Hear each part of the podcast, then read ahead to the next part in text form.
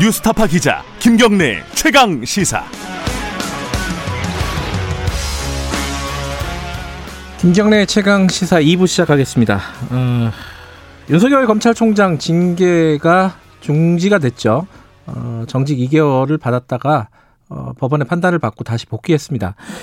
여기에 대해서 민주당 쪽 일부에서 탄핵을 해야 되는 거 아니냐 국회에서 어, 윤석열 총장을요. 이 얘기들이 나오고 있는데 지금 지도부는 약간 좀 소극적입니다. 예, 선을 좀 긋고 있는 상황인데 김두관 의원은 당 소속 의원들에게 편지까지 보내서 탄핵해야 된다는 주장을 지속적으로 펴고 있습니다. 추미애 법무부 장관도 SNS에다가 어, 탄핵 얘기를 올렸죠. 윤석열 총장에 대한. 자, 어, 연일 탄핵을 강조하고 있는 더불어민주당 김두관 의원님 오늘 연결하겠습니다. 의원님 안녕하세요. 예, 안녕하십니까. 김두관 의원입니다. 네. 뭐 탄핵을 해야 되는 이유 뭐 여러 차례 뭐 밝히셨지만은 청취자분들을 위해서 어, 좀 정리를 해서 말씀을 해주시죠. 왜 탄핵을 어, 국회에서 어, 검찰총장을 탄핵을 해야 하는가 말씀해 주시죠. 어, 검찰 수사권을 워낙 많이 남용을 했고요. 네. 또 대통령의 인사권도 침해를 했고 네. 또 법적으로 보면 어, 판사 사찰도 지휘를 하고 네. 본인의 감찰이나 또 자기 그 직계 감찰 거부도 하고 네. 가장 중요한 것은 검찰의 정치적 중립을 위반했거든요. 그래서 네. 어, 윤석열 총장은 사실상 지금 정치인이 돼 있지 않습니까? 음. 전에 이제 법관 그 신임 검사들 임관식에서 네. 그 주어가 빠져 있지만 전체주의 독재 정부라고 이렇게 문재인 정부를 규정했다는 것은 예. 어, 삼척 동자도 아는 사실이고요. 예. 물론 이제 우리 뭐 제도 개혁이 워낙 그 시스템을 바꾸는 게 가장 중요하지만 예. 저는 인적 청산과 제도 개혁이 함께 가야 한다. 음.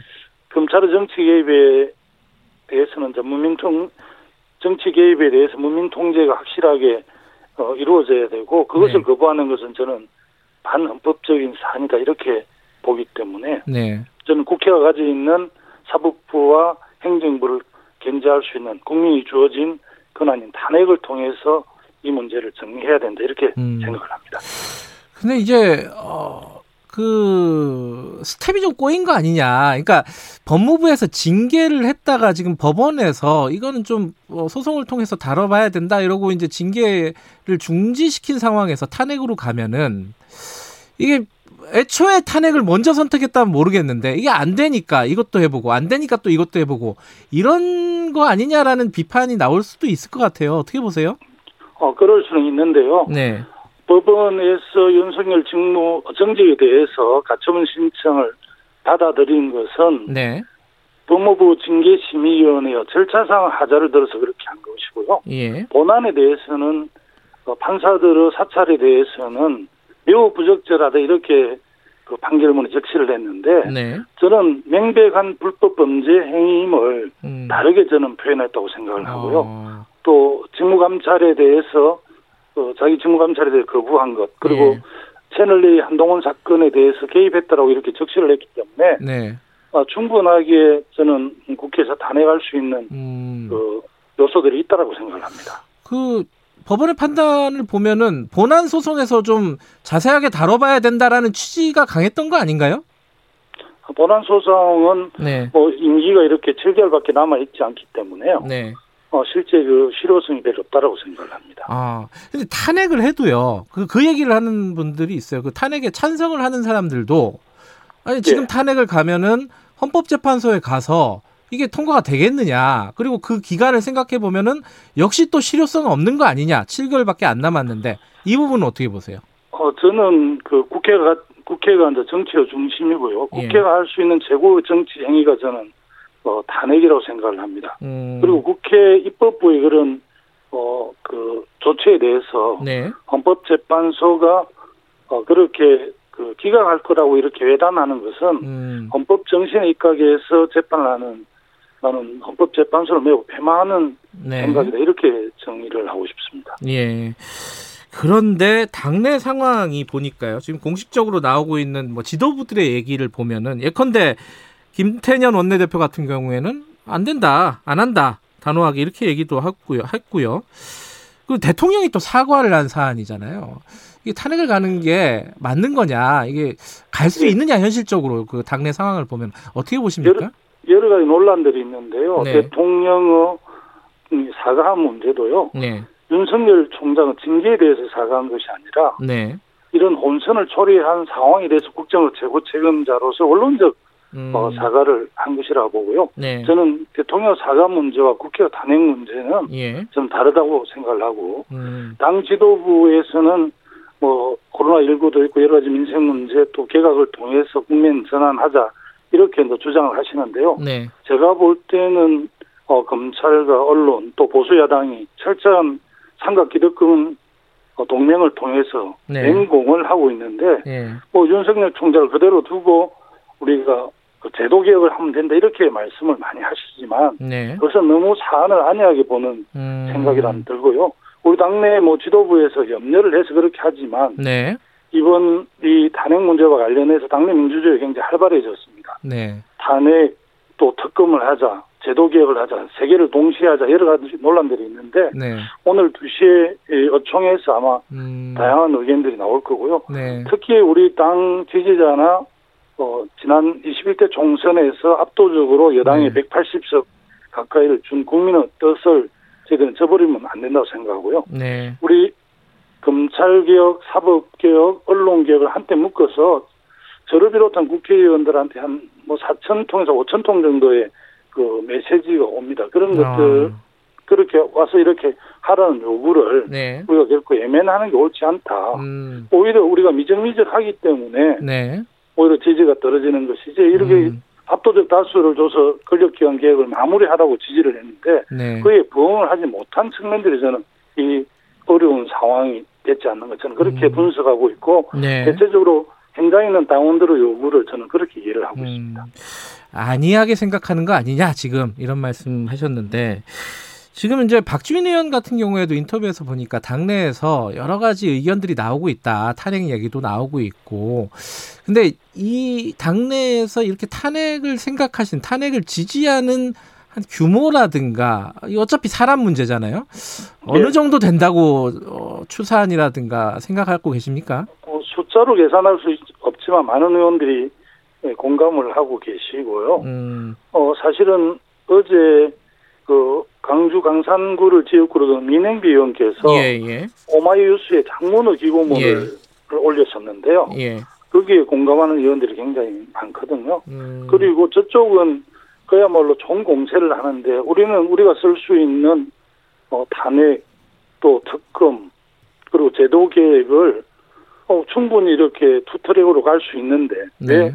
탄핵을 하지 않는 걸 정리하느냐는 지도부의 음. 그런 방침에 대해서 네. 당원들의 반발이 굉장히 강하고요. 예. 우리 국회의원들은 개인적으로 다 헌법 기관이지 않습니까? 그래서 네. 국회 상당한 다수가 이것을 충분하게 논의를 하고 네. 우리가 할 수 있는 모든 헌법적 수단을 다 동원해서 정리를 해야 된다 이렇게 음. 생각하는 의원들이 많습니다. 지금 네. 많아지고 또 있고요.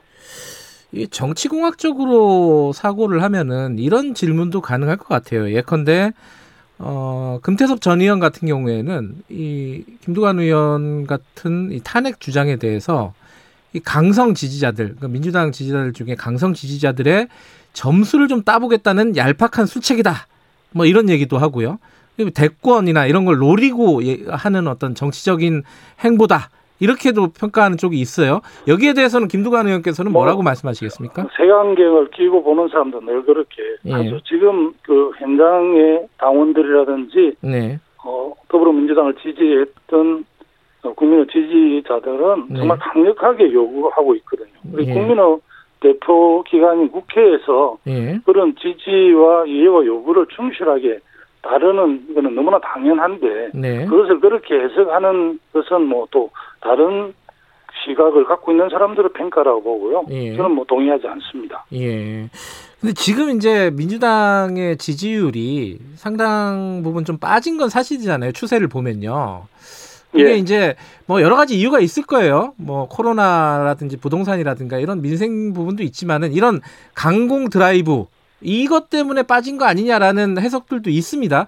근데 이제 지금 반대로 생각하시는 거잖아요. 지금 김두관 의원께서는 아니 이건 제대로 예. 안 하기 때문에 강하게 안 하기 때문에 빠지는 거 아니냐 이렇게 생각하시는 거 아닙니까? 사실은 예. 저 80석 가까이 압도적 다수를 줬을 때는 예. 정말 대한민국을 새롭게 리셋하라는 국민적 요구가 담겨 있었습니다. 네. 그러나 저희들이 이제 여러 가지 정교하지 못한 것 때문에 네. 어, 민심이 좀 이반되고 이렇게 했는데 오히려 저는 지금 탄핵을 비롯한 소위 검찰의 그 무소불위의 권력을 이렇게 견제하고 균형이 갈 수 있게끔 네. 어, 기소권과 수사권을 분리하고 예. 또 공수처가 출범하고 또 국정의 대공수사권을 경찰로 이관하고 1년의 이런 그 권력기관의 제도 개혁에 대해서 네. 집권 여당으로서 제대로 가당성 있게 못했기 때문에 음. 오히려 뭐 전통적인 지지자들이 많이 빠져나갔지 않습니까? 그래서 저는 오히려 뭐 많은 보궐선거 이런 걸 염려를 하시더라고요. 네. 많은 분들이 그런데 저는 어, 이런 지지와 요구를 정확하게 대변하지 못했을 때, 그리고 네. 제도 개혁에 대해서 정강식화까지 못했을 때 저는 어, 보궐 선거, 서울시장, 부산 선거 더 어렵고요. 네. 또 내년 대선도 쉽지 않다 이렇게 생각을 하는 입장인데 음. 우리 당이 뭐 국민 정당이고 다양한 그 가치관과 세계관을 가진 사람들이 함께 하고 있기 네. 때문에 저는 뭐 사안을 분석하거나 보, 보는 거는 다 다를 수 있다고 음. 생각을 합니다. 저는 그렇게 이 객관적 정책을 보고 있습니다. 예. 근데 이제 법적인 절차로 보면은 어 법원에서 이제 가처분 관련해 갖고 이제 어 지, 저기 징계를 중지하라는 결정을 내렸는데 여기에 대한 즉시 항고 같은 것들을 할 수 있지 않습니까? 어, 그거와는 또 별개로 지금 가자는 거죠, 지금 말씀은? 네, 그거는 뭐 법무부가 판단할 음. 사안이라고 생각을 하는데요. 아까, 네. 아까 말씀드렸듯이 총장 임기가 7개월밖에 남지 않은 상황에서 실효성 음. 측면에서 이제 고려가 좀 있지 않을까 예. 싶긴 합니다. 그 만약에 이제 탄핵으로 절차를 밟으면은 이제 그 탄핵과 관련된 이유 같은 것들이 적시가 돼야지 않겠습니까? 어떤 게 가장 큰 문제라고 생각하십니까? 어, 아까 말씀드렸듯이 뭐 검찰 수사권 남용과 대통령 인사권도 침해를 했고요. 예. 매우 중요한 건 이미 어, 윤석열 검찰총장이 검찰권을 통해서 정치를 하고 있다고 저는 생각을 합니다. 음. 본인은 무관하게 뭐 여론조사 기관에서 여론이 나온다 이렇게 이야기하지만, 네. 아니 검찰총장이 공식으로 여론조사 기관에 어, 나는 뭐 대선에 생각이 없으니까 예. 하지 마라 이렇게 했으면 네. 그왜그 그 여론조사 기관에서 조사를 하겠습니까? 오히려 뭐 어, 즐기고 있고 자기는 뭐 이미 정치인이기 때문에 네. 제가 여러 차례 이야기를 했습니다만 그냥 정리하고 정치를 하시면 됩니다. 이미 음. 뭐저 국민의힘의 정진석 그전 원내대표 같은 경우는 이미 호랑이 등에 탔다 내릴 네. 수 없다 이렇게 표현도 했던데 예. 그와 마찬가지로 지금 야권의 어떤 지지자들께서 네. 그 윤석열 총장을 굉장히 지지를 많이 하시잖아요. 예. 그래서 정치하시면 되는데 왜 검찰권을 가지고 정치를 하시나고. 근데 지금 지금까지 상황을 보면요. 윤석열 총장이 뭐 지지율 1위를 가끔 했다가 좀 약간 2위도 했다가 막 이런 상황인데 어찌 됐든 간에 지금 실제로 정치를 하고 있다고 말씀을 하셨잖아요. 근데 이 지지율 예. 올라간 게 어, 여권에서 윤석열 총장을 때리면 때릴수록 커진다. 그러면 지금 탄핵으로 가면은 오히려 윤석열 총장의 입지가 더 커지는 거 아니냐 정치적으로 아니, 이거 어떻게 커, 보세요? 아니, 커질 거라도 저는 원칙대로 해야 된다는 게 맞고요. 음. 윤석열 총장이 야권 후보 1위가 된 것은 야권의 요구를 충실하게 대변하고 있고 있기 때문이고요. 예. 살아있는 권력을 수사하는 정여 사도처럼 치안이 돼 있기 때문이라는데요. 예. 본인이 검찰총장이 취임하면서 헌법주의자 그리고 나는 사람에 충성하지 않는다 이런 말을 예. 이런 국민들이 국민에 충성하는 저희 국민의 힘의 총장이 아니라 국민의 검찰총장으로 제대로 역할을 할 걸로 이렇게 받지 않습니까? 본인 헌법주의자라고. 그러나 예. 지금 우리가 뭐 1년 넘게 윤석열 총장의 검찰을 어, 지휘하는 그런 걸쭉 우리가 스크린을 해보면 네. 철저하게 검찰 기득권을 지키는 기득권론자지 않습니까? 그리고 이미 정치인이 돼버렸고요. 음. 그리고 이런 일련의 사안에 대해서 대통령께서 사과를 했음에도 불구하고 자기는 지금 지난번 국정감사장에 나와서 라임 오토모에서 김봉현한테 룸사롱에서 검사들이 적대받은 거에 대해서 네. 사과한다고 했는데 그 사과 한마디 하지 않지 않습니까? 음. 정말 오만방자한데요. 네. 아, 검사들 다 박히졌잖아요. 왜 또 보수 언론에서는 오히려 범죄자 말을 믿느냐 검찰총장 말을 안 믿고 그런데 그 검사들 그 라임 저 룸사롱에 저 접대 받았고 네. 또 희한은 뭐 저 산술법을 적용해 99만 원 이하는 공직 저 기소할 수 없다는데 김영란법에 뭐 3만 원, 5만 원 이상 접대받은 다 위반인데 네. 그런 엉터리가 어디 있습니까? 그리고 그런 오만이 어디 있습니까? 저는 용납할 수 없습니다. 예. 지금 추미애 장관이 탄핵 얘기를 본인 SNS에 올렸습니다. 어, 일부에서는 뭐 추미애 장관이 사의를 표명했지만은 지금 이런 상황에서 그만두는 건 적절하지 않은 거 아니냐 뭐 이런 얘기까지 좀 나오고 있어요. 김동완 의원께서는 어떻게 보세요? 뭐 추미애 장관께서 잘 어느 정도 역할을 하고 지금 본인이 사의를 예. 그 표했고 예. 또 청와대에서 사의를 수용하는 걸로 정리가 됐기 때문에 네. 많은 지지자들께서 좀 더 이렇게 법무부 장관 남아서 어, 이 마무리하는데 좀 더 역할을 했으면 좋겠다는 그런 음. 어, 기대는 있지만 아마 네. 본인이 어, 사의를 표했고 대통령께서 사의를 수용했기 때문에 예. 좀 그런 그 바람이라 할까 그런 거는 있지만 네. 지금은 뭐 어, 정리돼 가는 과정이다 이렇게 이해를 합니다. 알겠습니다. 어, 좀 다른 얘기 좀 여쭤보면은 지금 아까 잠깐 말씀드렸지만은 정당 지지율이 상당히 하락세를 보이고 있습니다.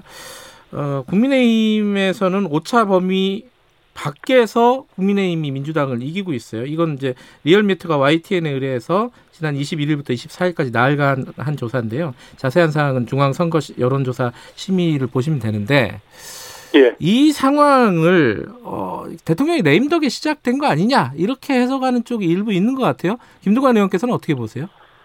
어, 대통령 5년 단임제가 갖는 그 속성이기도 하지만요. 네, 그래도 지금 그 4년 차에 한 37% 정도 국정 지지도를 갖고 있는 육대 대통령은 없었었고요. 음, 저는 30년 어떻게 보면 그 수건 사업이었던 검경 수사권 조정하고 또 네. 공수처 설치, 국정원의 대공 업무의 경찰 이관 이런 권력 기관의 개혁 이런 문제들을 잘 마무리했기 때문에 네, 오히려 뭐, 그 일정 정도 지지를 유지할 수 있다고 보고요. 대통령은 개인적으로 저는 보지는 않습니다. 음. 그, 근데 이제 숫자상으로 보면은 이번에 부산 부산시장도 그렇지만은 서울시장도 위험한 거 아니냐 민주당 입장에서는 어떻게 전망하십니까? 어, 선거 결코 지금 상황이 쉽지가 않죠. 그러니까 네. 선거에 대응하는 전략을 짜는 당내 뭐 전략 어, 예. 위원장이라든지 지도부의 고민이 많을 텐데요. 예, 저는 어려울수록 좀 정도로 가야 한다고 생각을 하거든요. 음, 그래서 저는 뭐 국회가 갈 수, 할 수 있는 어, 탄핵 제도 개혁 또 뭐 경우에 따라 특검 이런 걸 통해서 우리 이 개혁을 염원하는 국민들 지지자들을 확실하게 견인하고 그런 우리 당원 지지자들의 인내에 한계가 왔을 정도로 열기가 셉니다. 그래서 이런 그 열기를 우리 그 국회에서 정, 우리 당에서 이렇게 받아 안아야 된다고 생각을 합니다. 그리고 어려울수록 당당하게 가면 또 네. 국민들이 다르게 볼 수 있지. 어, 죽도 밥도 아니게 어느, 어느 정도 이렇게 타협을 하는 것이 예, 뭐 역풍을 많이 우려하는데 태풍 지나갔는데 무슨 역풍입니까? 예, 그리고 저쪽에서는 정말 그 삼각 가르탱을 통해서 총공세를 하고 민주당하고 전쟁이 시작됐는데 음, 저쪽 모든 무기를 동원해가 다 싸우는데 우리는 뭐 권총 하나만 가 쏘자고요? 음, 저는 뭐 동의하기 어렵습니다. 역풍을 우려할 때가 아니다 이런 말씀이시네요. 궁금해하시는 분들 위해서 요거 하나만 더 마지막으로 짧게 여쭤볼게요. 차기 당권 혹시 고민하고 계신가요? 어, 뭐 훨씬 더 당 운영에 대해서 고민을 많이 한 분들이 준비하고 있는 것으로 알고 있고요. 네. 어, 저는 뭐 당권 도전에 대해서는 전혀 고민해 보지 못했습니다. 예, 대권에 어, 계속 매진하시겠다 이런 뜻으로 읽으면 되나요? 아, 이건 뭐 편하게 생각하십시오. 예, 알겠습니다. 고맙습니다. 예, 감사합니다. 더불어민주당 김두관 의원이었습니다.